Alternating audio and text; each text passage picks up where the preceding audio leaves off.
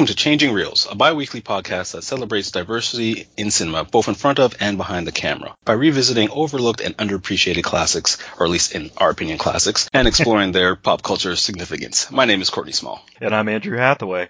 I guess ready to get into a debate about what a classic is. I figured this whole series is debating what we consider classics. Our show is hosted by the fine folks at ModernSuperior.com. We highly recommend that you go visit their website, discover a slew of other great podcasts, and also you can find the great cover art for each episode that is provided to us by Seth Gordon. You can find our show on iTunes, SoundCloud, Stitcher, pretty much wherever you listen to your podcast. And if you're on iTunes and you like what you hear, we would love it if you could give us a rating, positive or negative. All feedback is good feedback to us. Andrew, how are you doing today? Excited actually for the movies we're going to be talking about today, as I loved all three of them, both your pick uh, for a short, my pick for a short, and then my pick for the movie overall, which I, I would certainly hope that I would enjoy my movie beforehand, but maybe I was feeling kooky some week. Other than that, very busy. We have kind of cut our respective websites out of the introduction for now, but my website, Can't Stop the Movies, is finally back up and running. So I've been going back, making sure that search terms are associated with every single article, getting things updated, writing a lot, and I feel great with it. Once you get past that whole technical hurdle, which is usually a pain, it, it does feel rewarding when you can just kind of get back to doing what you love to do. Yes, and and on the subject of technical hurdles, I now am painfully aware of the difference between a server host and a server managed host. So folks, if you know as little as I do about server technology, go to a managed service if you can. Just a little insider tip there. Right now, that is all technical jargon to me, but uh, I'm, I'm, sure it's making sense to someone. When it comes to websites and the uh, ins and outs of it, I know very little. Well, we like our specialized movies, but uh, we know that our audience is broad and deep. So, uh, hey, if you have any thoughts on server management, feel free to chime in. and how about you, man? I'm not doing uh, too bad. It's been a busy week, but similar to you, I'm, I'm very interested to jump into these films because we've got a very interesting and unique selection of titles this week. We like to start off each episode by highlighting two short films that you can view online because frankly short films are awesome. So, Andrew, what did you pick for the listeners this week? Well, I went a bit topical because I had read an article not too long ago dealing with Korea's obsession with plastic surgery. There is a Korean pop group who revel in their cosmetic plastic surgery, basically making their songs about it and enjoying their nipped and tucked and carved and perfected faces, or at least reveling in the artificiality of it. Admittedly, my first few attempts at finding the Korean short I wanted to talk about Park Chan Wook's cut from Three Extremes proved really difficult. And then when I finally did find a copy of just that available, it was about 45 minutes long, which was longer than I remembered. So I decided time to challenge myself a bit. I've got this bit of information about the culture in Korea, so let's see what I can find. And that's how I came across Human Form, directed by Do Yeon No and released just last year, that doesn't deal with the Korean uh, plastic surgery phenomenon or obsession, I guess, from a pop perspective, but from a very impressionable little girl's perspective. And what I love about this is how everything is saturated in purple and blue. It looks so ominous to begin with, with the girl on her little carpeted mat on the ground. And I loved that she was obsessed with drawing these extremely colorful, unique faces because when we finally see what everyone looks like, their faces are like cubist paintings or cubist sculptures, very rigid and kind of like almost square jawed heroes of old. How everyone seemed to be molded in this very specific idea with prominent chins, and it was so weird. Her bit of individuality was through her art that way. I loved the mid film shift too. She ultimately grows up a bit and has to go get this surgery, but it's really ambiguous as to what happens to her during the surgery. And it does cast into question everything else that happened in the short. Was this just this girl's dying perception of how she looks at all of these plastic faces while I'm iffy when it comes to twists like that, everything else was so striking that it worked well enough on its own. And then when you take that twist into account, it added another interesting layer to everything. This one stuck with me, and it's funny that you're talking about Korea's obsession with plastic surgery because that's something that I was not aware of. I remember a few years ago reading several articles about how plastic surgery just kind of took off in Brazil and how body conscious a lot of the the Brazilian, at least the 20 somethings are. It was kind of interesting to get this perspective from a, a Korean point of view. And one of the things that I liked about this film is that it's creepy, but the social commentary hits all the right notes.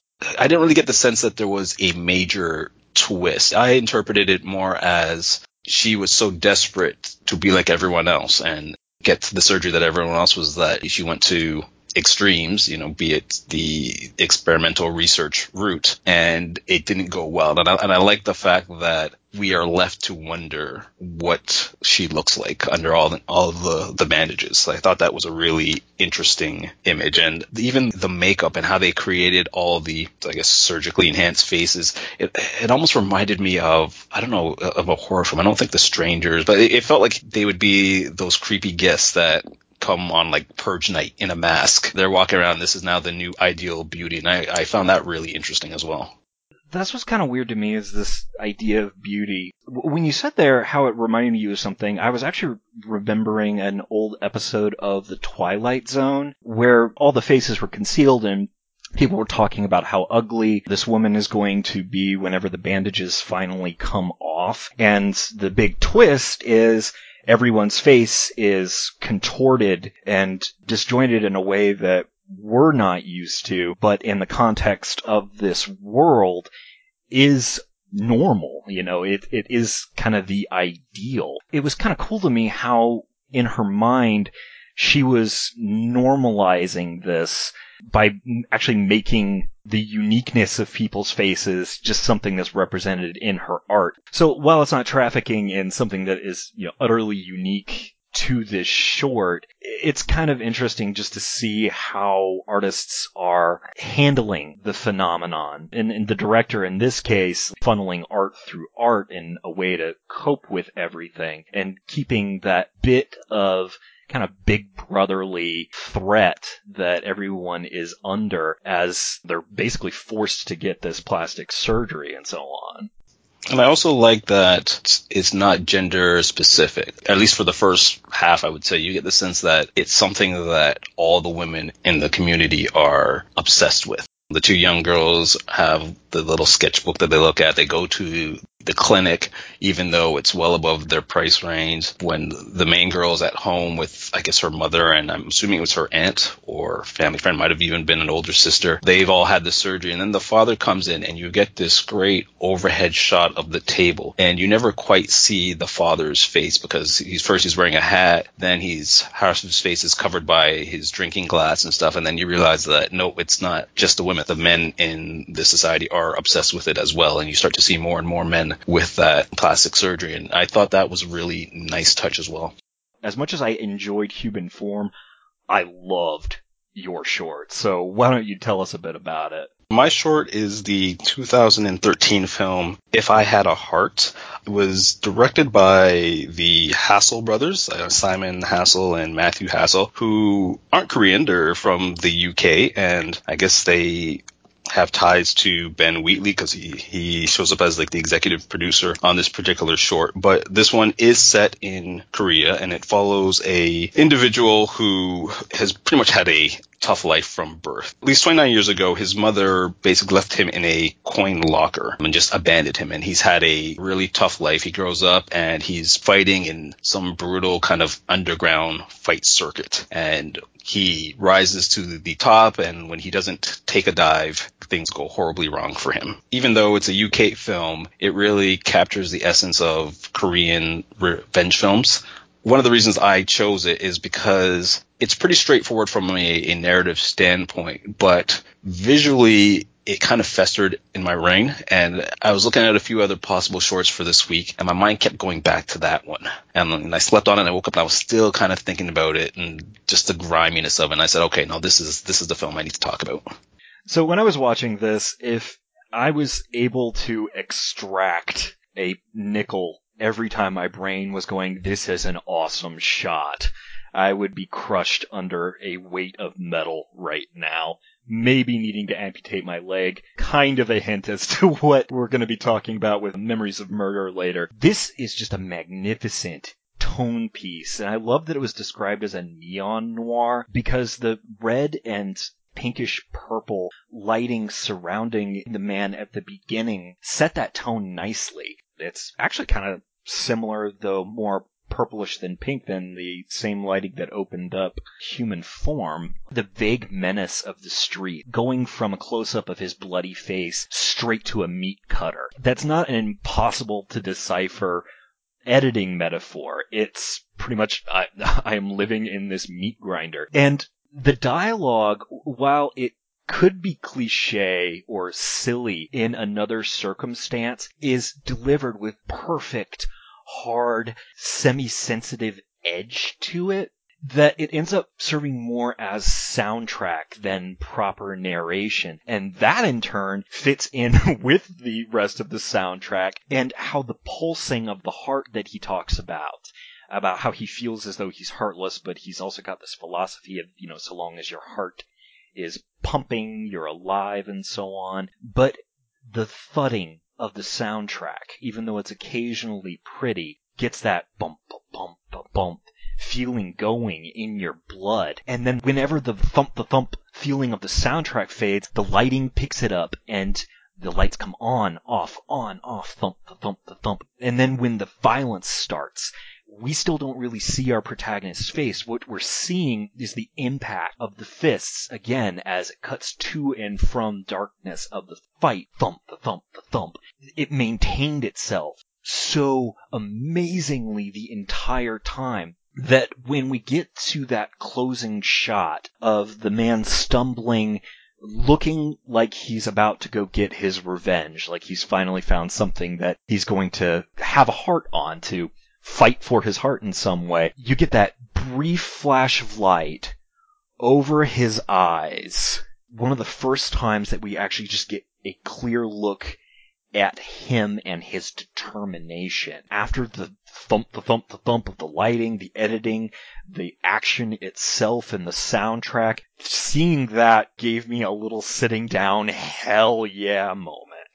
There's something about the, and I think you hit the nail on the head with the lighting, the way how they capture the griminess of the streets. Like even the neon opening feels dirty, you know, and it's just a simple shot of protagonist just looking through a store window. And it was funny because I'm watching this and when they had a brief shot of him in the fight, it was like, okay, this is a little graphic, but I walked away thinking, oh man, that was a really violent film. And then I rewatched it again, I was like, no, it's not that violent in terms of like what they actually show. It's just how they film it and how they light it that it, it feels so much more graphic than it actually is. There's one or two scenes where you're like, oh, that's kind of gruesome, but everything else pretty much festers in your mind and you create the images. And I, I love how they incorporate darkness just at the right moments. So you don't need to see all the violence, but you, you know what's going on and it makes it even more chilling. And there was something also about the simple shots of them filming a individual driving on the road at night. The road is always used as like a, a passageway. It could be moving forward, retreating from the past. And there's moments where you see the road and you think, okay, he's depressed, things are going to happen. Then you realize, no, he's actually in the trunk of a car, you know, and, and bad things are going to happen. And then after those things happen, you get another shot of the road and this time he's driving, face is all bandaged and bloody, like, and he's saying the world is hell and whatnot. You're like, oh, fine, this guy's making a run for it. And it's like, no, he's just getting ready to kick some butt. I, I really loved that imagery that they incorporated.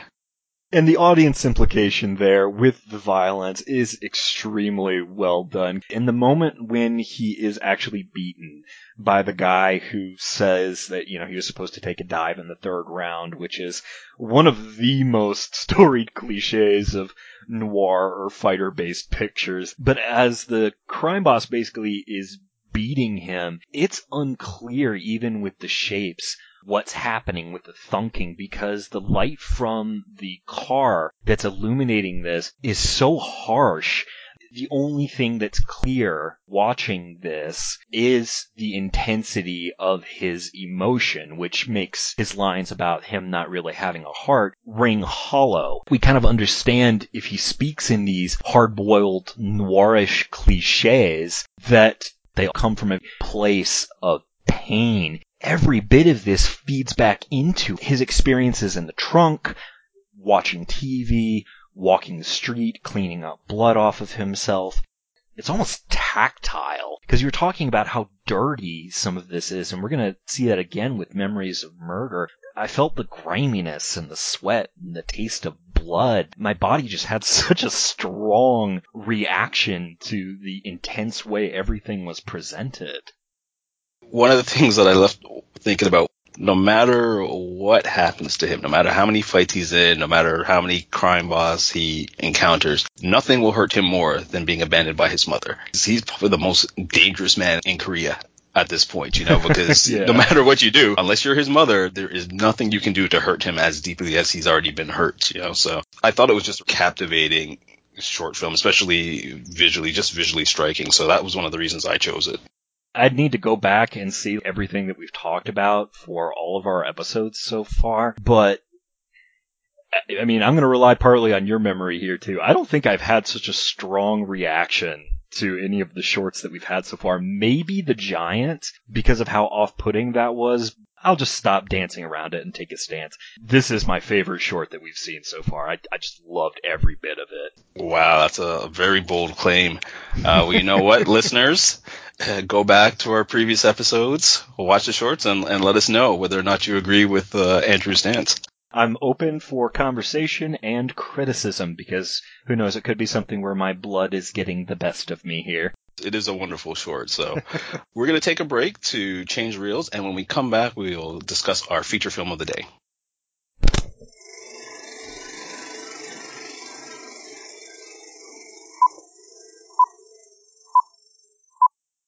As we're focusing on Korean cinema this month, our feature film today is Bong Joon-ho's 2003 film Memories of Murder. Based on the play by Kim Kwang-rim and inspired by real events, the film looks at Korea's first serial murder in history, which spanned, I believe, from 1986 to 1991. The film looks at this through the eyes of two vastly different detectives. Andrew, what made you pick this film this week?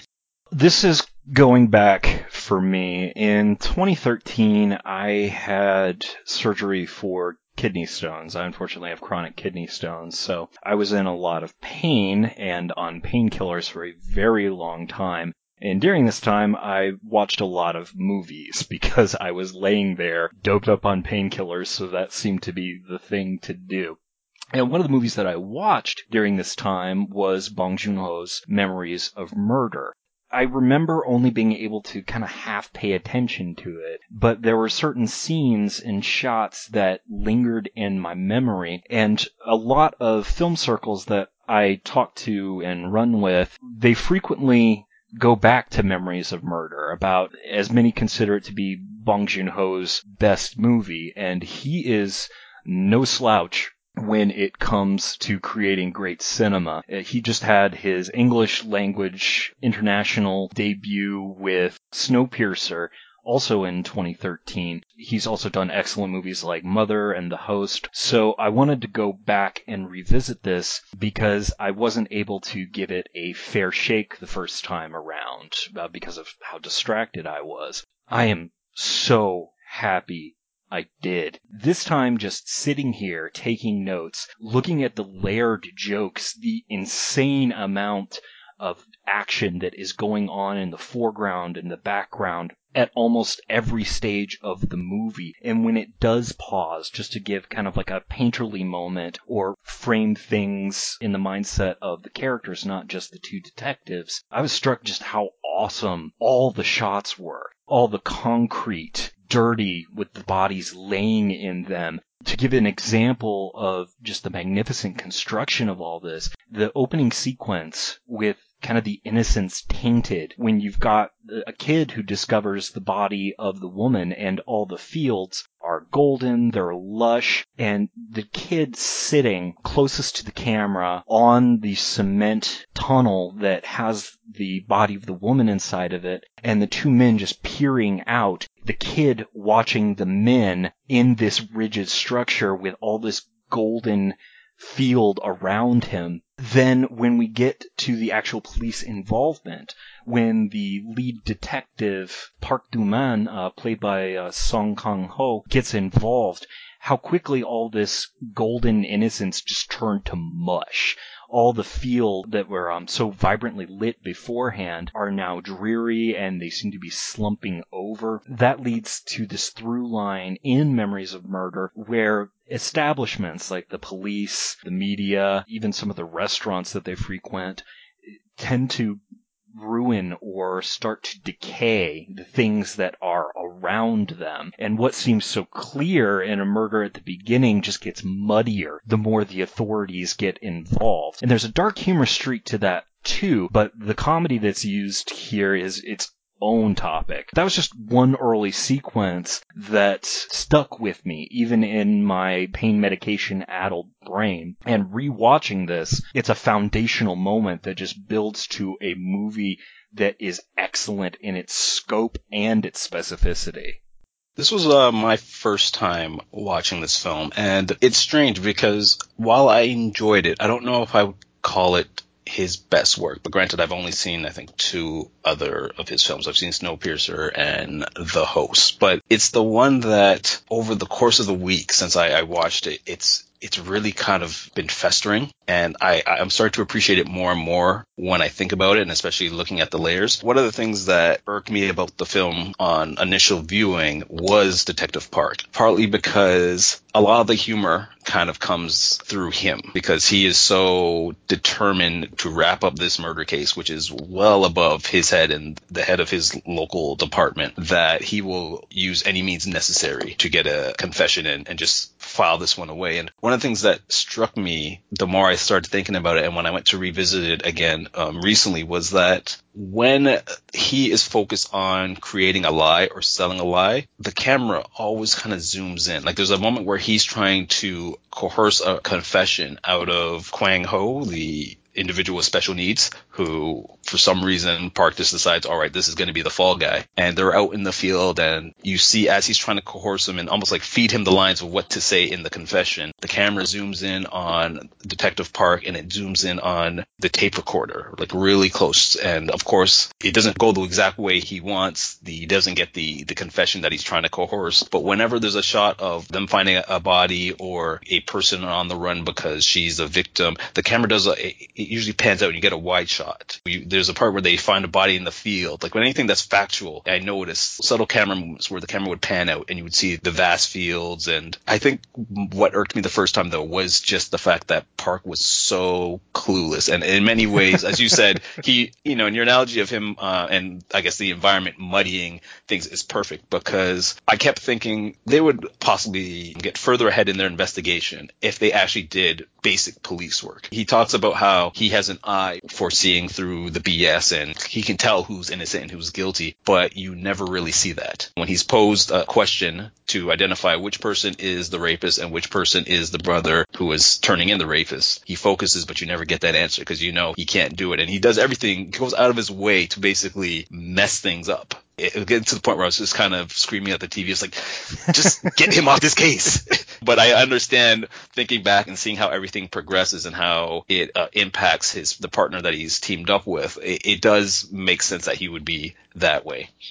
In the context of Memories of Murder, too, there's a bleak joke that Detective Park isn't wrong in a very broad sense. When the detective from Seoul arrives, who is basically the co-protagonist, he's the serious one of the two, Detective uh, Seo Tae-yoon, played by Kim Sang-kyung, early on, their styles are directly clashing, and there are great bits of dialogue sprinkled in, like when Detective Park tackles Detective Seo as he's just trying to help a woman up that's fallen down a hill. When Detective Park finally realizes who Detective Seo is, they just have a two question exchange. Oh, I, I know exactly what you're talking about. Park says, How can a detective be such a bad fighter? And Seo responds, How can a detective have such a bad eye for criminals? Yes, and that's what Detective Park prides himself on, so specifically is being able to identify these this criminal element and drop kick it. I don't know if you noticed this too, but there is a strong line of drop kicks coming almost out of nowhere in this You- movie. you- it is hard to ignore. Like, you know, when when the third detective comes in and he has to interrogate Kwang Ho, he doesn't even say a word. He just comes in and drop kicks. Like drop kick is is almost like saying hello, you know, or, or bonjour. Like it's just that's his his way of doing business. But to these elements, right? Detective Park, he is portrayed as this clumsy guy who goes primarily on instinct and is usually wrong. But one of the things that he's criticizing the entire time is this idea that a rigorous investigation, bringing in technology, bringing in self-professed experts, is no good. That at the end of the day, his instincts are no different than Detective Seo's more rigid approach. And the bleakly funny thing about Memories of Murder is that Detective Park is kinda right. When Detective Seo gets an opportunity to take hold of a crime scene from the very beginning, I think it's the second murder that occurs in Memories of Murder. He's got his megaphone and he's shouting at everyone, wait for the forensics team, and they don't come up with anything else. No clues that assist them in getting any closer to finding out who is killing these women. I love the point that you brought up about how the camera zooms in on Detective Park when he is constructing a scenario or a lie or uh, what he imagines the truth to be, which is probably going to be the most accurate way of putting it. At the very end, when Detective Seo has sent out the crucial evidence that he thinks is going to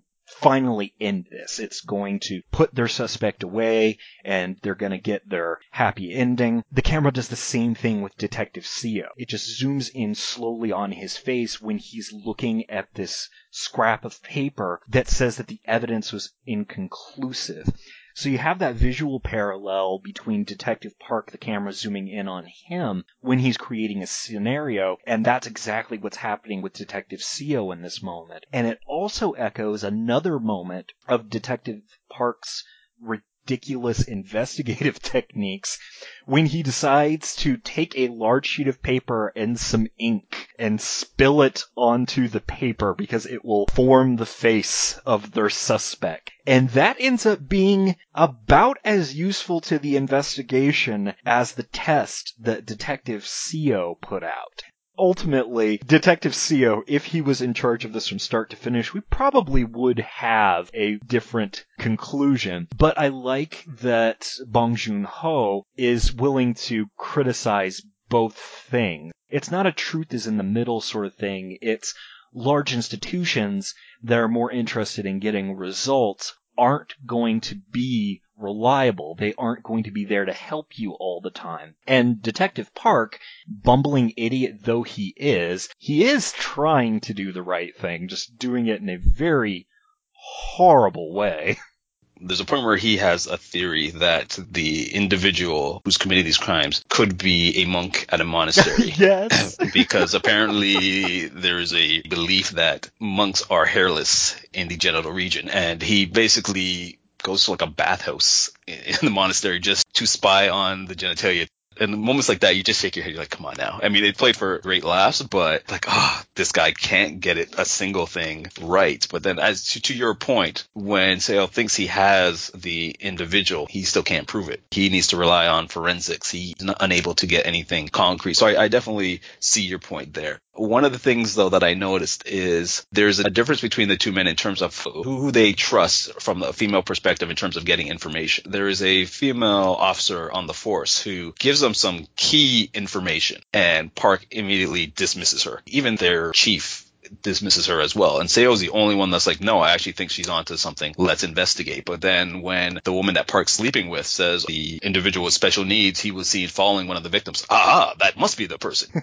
I, am going to solve it. So I found that kind of interesting in terms of how gender is used because all the victims in this film are women. I want to hit on one thing very quickly before we discuss each of the detectives' relationship to women because that is a very good point. But that moment when Detective Park does go to the bathhouse is worth it solely for that smash cut. Because what happens is that Sergeant Shin Dong Chul, played by uh, Song Jae Ho, who is their superior, he asks Detective Park, "Well, how are you going to investigate this?" And no sooner does that line get out, that smash cuts to Detective Park intensely scrutinizing the crotch of every man who passes him in the bathhouse. Uh, that was just fantastic.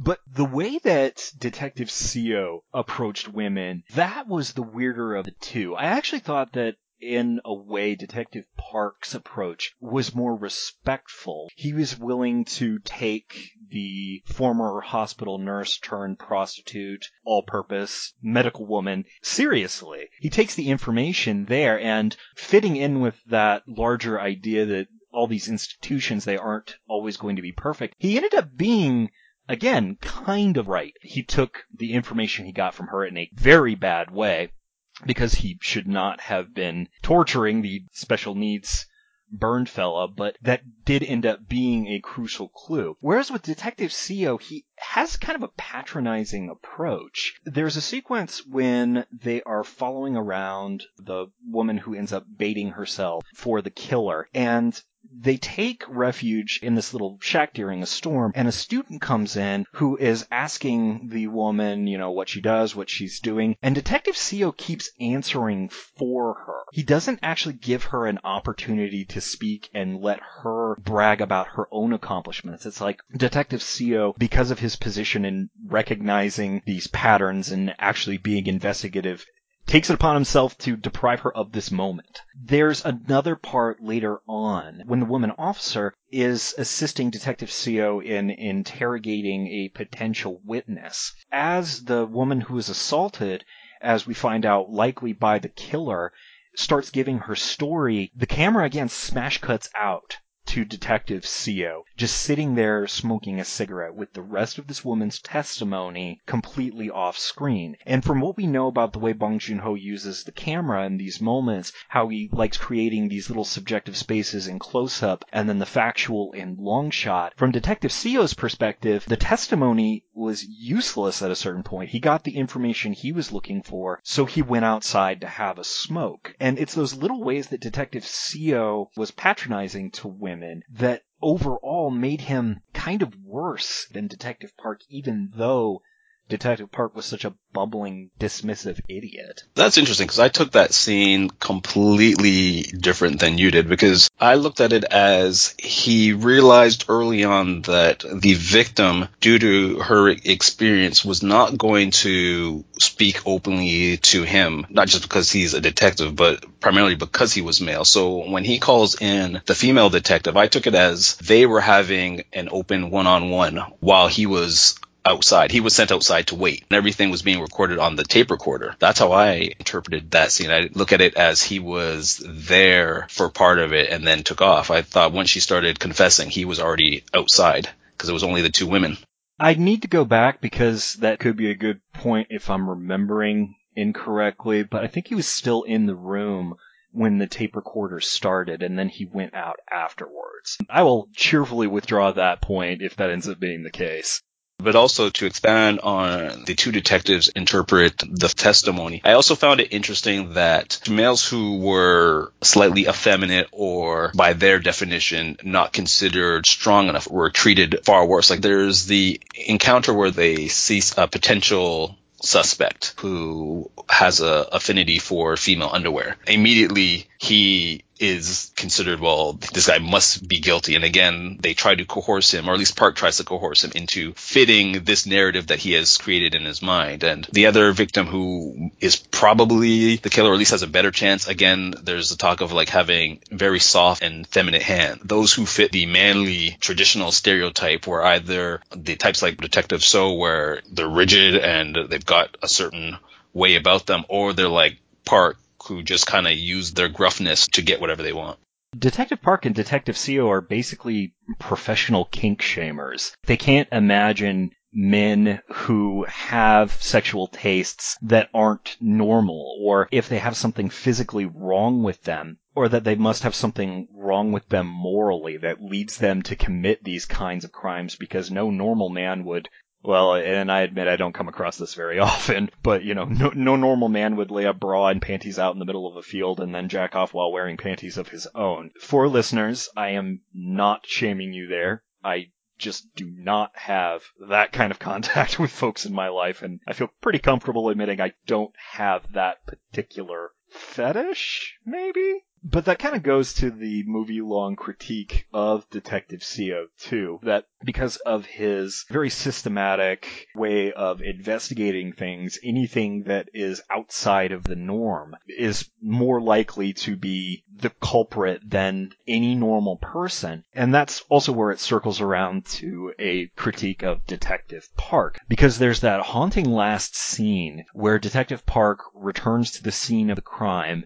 also echoing when Detective Park earlier was trying to pin the crime on random people by saying they must return to the scene of the crime. So in a way, he's becoming what he is targeting. He has a conversation with a girl who says that a man came, remembers what he did here years ago, and left and that this man was very plain. Their philosophies are wrong. They're both completely wrong. In looking for these abnormalities, they end up ignoring bits of evidence that could have pointed to a seemingly normal looking guy doing the crime because in their minds, be it from this machismo perspective of Detective Park or this aberration searching formulaism of Detective Seo, they missed it. They completely missed it and these crimes now are unsolved even though I was Team Detective Seo for a bulk of the film, one of the things that annoyed me about him was when he's witnessing Park trying to coerce a confession out of people that he knows are clearly innocent. He does very little to stop it. A guy could be hanging upside down. He comes in the room, says something, and then he leaves. Like he does not step up at all. He's like, well, the guy or the individual is either special needs or likes to wear women's underwear. So they've got issues that I don't need to defend anyway, because getting back to that whole thing, they're, they're weaker. They're abnormal. So I'm going to let this slide, even though I know full well that they're innocent. And that bothered me it's signaled in the dialogue too, because while we do get the, the often visual of Detective Seo standing by, letting these atrocities happen and then kind of tut-tutting folks in the background, when Detective Park is interrogating, I think the panty masturbator and trying to convince him to admit to the crime. When Detective Seo comes in, he ignores the scene. He doesn't do anything about the violence. What he does is he just asks the masturbator, did you kill this woman? And he says, yes, I did. Then Detective Seo says, shut up. No, you didn't. He has his own narrative. So long as he's not getting his hands dirty directly, he is free to dismiss, criticize, and I just like saying the term, so I'm going to use it again. Tut tut anyone who he perceives as being outside of his investigative norm. Very true. And one thing I know it's touched on briefly, and, and you had mentioned it also in terms of the, the list of uh, establishments that decay, but the use of media both the journalists and the radio corporations interesting as well because there is very much a show that the detectives try to put on for the media to try and present themselves as working hard and getting somewhere when they clearly don't have any relevant information. And even though they're doing all of this, we get a, a, line later on in the film where one of the suspects says something to the equivalent of, everyone knows you torture the innocent. Despite this great pageantry that you're doing, the general public know that you guys torture whoever to try and get a confession. And I thought that was something I did not expect from this film. Well, that's a hugely important point too, because that's from the guy towards the end The Detective Seo is absolutely sure this guy did it. And that also leads in with this great shot of Detective Park, Detective Seo, Detective Cho, and Sergeant Shin framed against this suspect that they're absolutely convinced did it. The key twist to that line that the suspect gives at the end is even children know that you torture the innocent. The violence that these cops are willing to turn a blind eye to and to perpetrate themselves is so vile that it is corrupting the kids that we see at the beginning with the golden fields being turned to mush as much as it's a hunt for a killer, it felt more like an interrogation of the police. They don't have the proper tools needed. These guys aren't being trained effectively to handle these situations. Like, yes, this is the first serial murder they're experiencing, but the basics for crime, like the forensics, how you deal with scenes, everything gets mucked up. They just kind of go willy nilly about how they do things and then go drinking and eating at the end of the day with no proper, I guess, decorum or any type of structure. This is something that even a basic beat cop should be able to do. And I could see how even the young would look at this and go, well, well, these guys are idiots. you know, and if, if, these guys are idiots, then we have nothing to worry about. Because it really did feel like a community on their own for a good part. Even though these guys were working to solve a crime, it really did feel like this was just a community on their own and they're being picked off one by one. And there's no one there who really understands how you're supposed to stop these things. Well, I think that goes to the point too that you were making about how uh, Detective Seo and Detective Park and pretty much the entire police department is putting on a performance for the people that they think are watching. Like, you know, Detective Seo's rigid investigative structure is partly a performance for Detective Park, much like Detective Park's machismo is a performance for Detective Seo. So that makes the, I think it occurs like in the first half when everyone involved in the investigation goes to a karaoke parlor and they get trashed. They start singing badly, fighting, and literally purging himself of the idiocy around him. Sergeant Shin passed out in the background in, in another one of those amazing foreground background moments comes to life when Detective Park and Detective Seo are going at it, yells at someone to hand him the bucket so that he can vomit, and then puts everyone in their place. So I thought there was a nice little poetry to this intense confrontation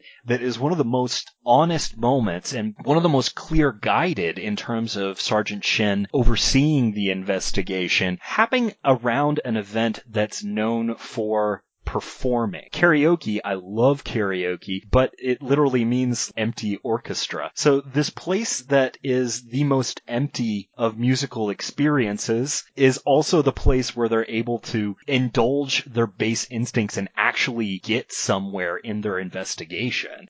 It is a great moment, partly because of the humor, but also the thing that starts the fight between the two detectives as, as Park is basically saying, well, you know, America, they've got the FBI and there, there's so much land to cover when you're doing an investigation. And if you're going to solve crimes that way, then oh, it's going to take forever. That's why you need to use your brains and your instinct. It fits in nicely with what we were discussing in terms of the instinct versus institution and both end up failing you. As, as we see in that scene, it ends up leading them to fight and nothing really gets resolved from that fight anyway nothing in this movie gets resolved. People keep dying and they keep twaddling about with either their machismo or their rigid posturing while everyone is suffering. So it's a very deep flick and it's one that I'm really happy my drug addled kidney stone ridden brain latched onto because in addition to the humor, the dark streak, the commentary, so many strong individual moments, all the shots, man. I've mentioned a few that were my favorite, like the Golden Fields at the beginning, the full team finally interrogating who they think did these crimes, when Detective Cho ends up beaten at the bottom of a cement stairwell is another good example of people being broken down by a system that's supposed to protect them when they can't even protect other people from Detective Cho. Those are some of my favorite shots, sequences. Just you. I know that you were kind of conflicted on it as it went on, but did you have a shot that really spoke to you or something that you just absolutely loved visually?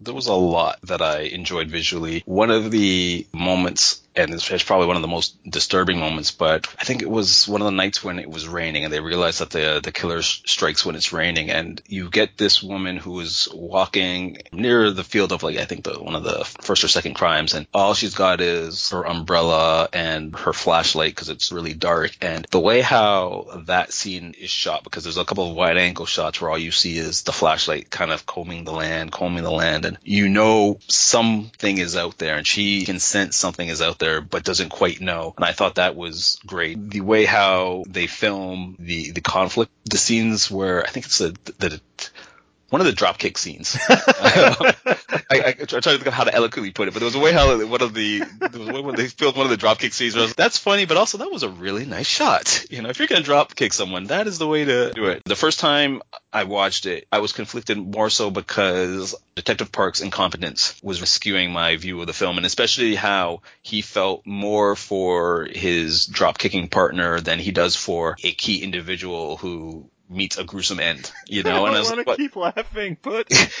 at all the drop kicks in this movie. There's a couple. There's at least three, three prominent dropkick scenes. When I watched it again, and the more that I've thought about it, it's grown on me, and I like the direction that it took, and the fact that it's very open ended towards the end. At first, I was like, "Oh man, went through all that, and it's still very ambiguous." And then watching it the second time, I was like, "No, it's it's great that they left it the way it is." So this is one that I will definitely revisit again, and I think my appreciation for it will grow with each viewing. Dude, it says a lot about the movie that y- you said this was your first time with it, right? Yeah, And you watched it twice.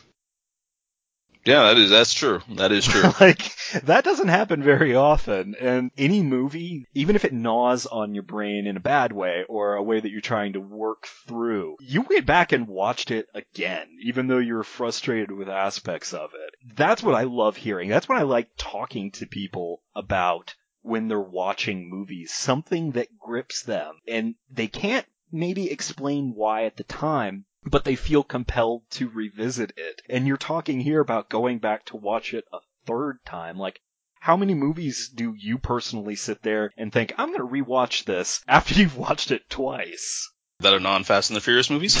yes. and, and aren't Paul Thomas Anderson movies. There's very few, very few actually. It's a, a slim list.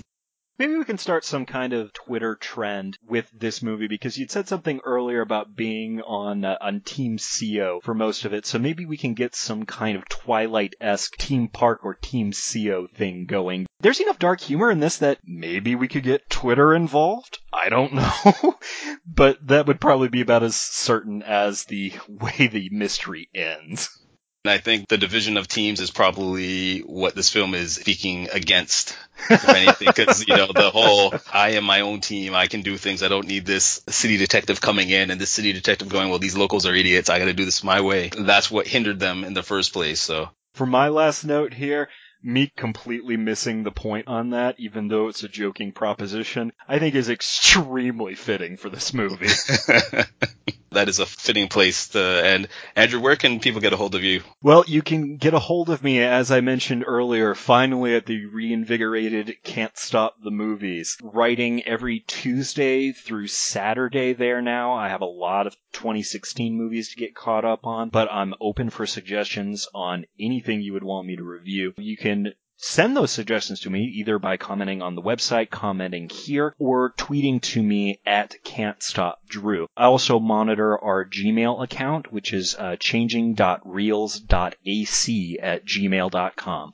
How about yourself, Courtney? Well, they can also reach us on Facebook and on Twitter at Changing Reels AC. And if you want to reach out to me personally, I'm on Twitter at Small Mind. Before I go, I usually like to give a shout out to those around the globe that have been showing us love. But today I'm just going to keep it local and give a shout out to all the Canadian and American listeners. We appreciate your support. Yeah, we're across the pond this week. And I guess across the pond is doing it a disservice since we're talking about an ocean between us and Korea. But we love our domestic folks as well as our foreign folks. So thank you for listening here in the States and Canada. So for Changing Reels, I'm Courtney Small. And I'm Andrew Hathaway. We'll see you next time.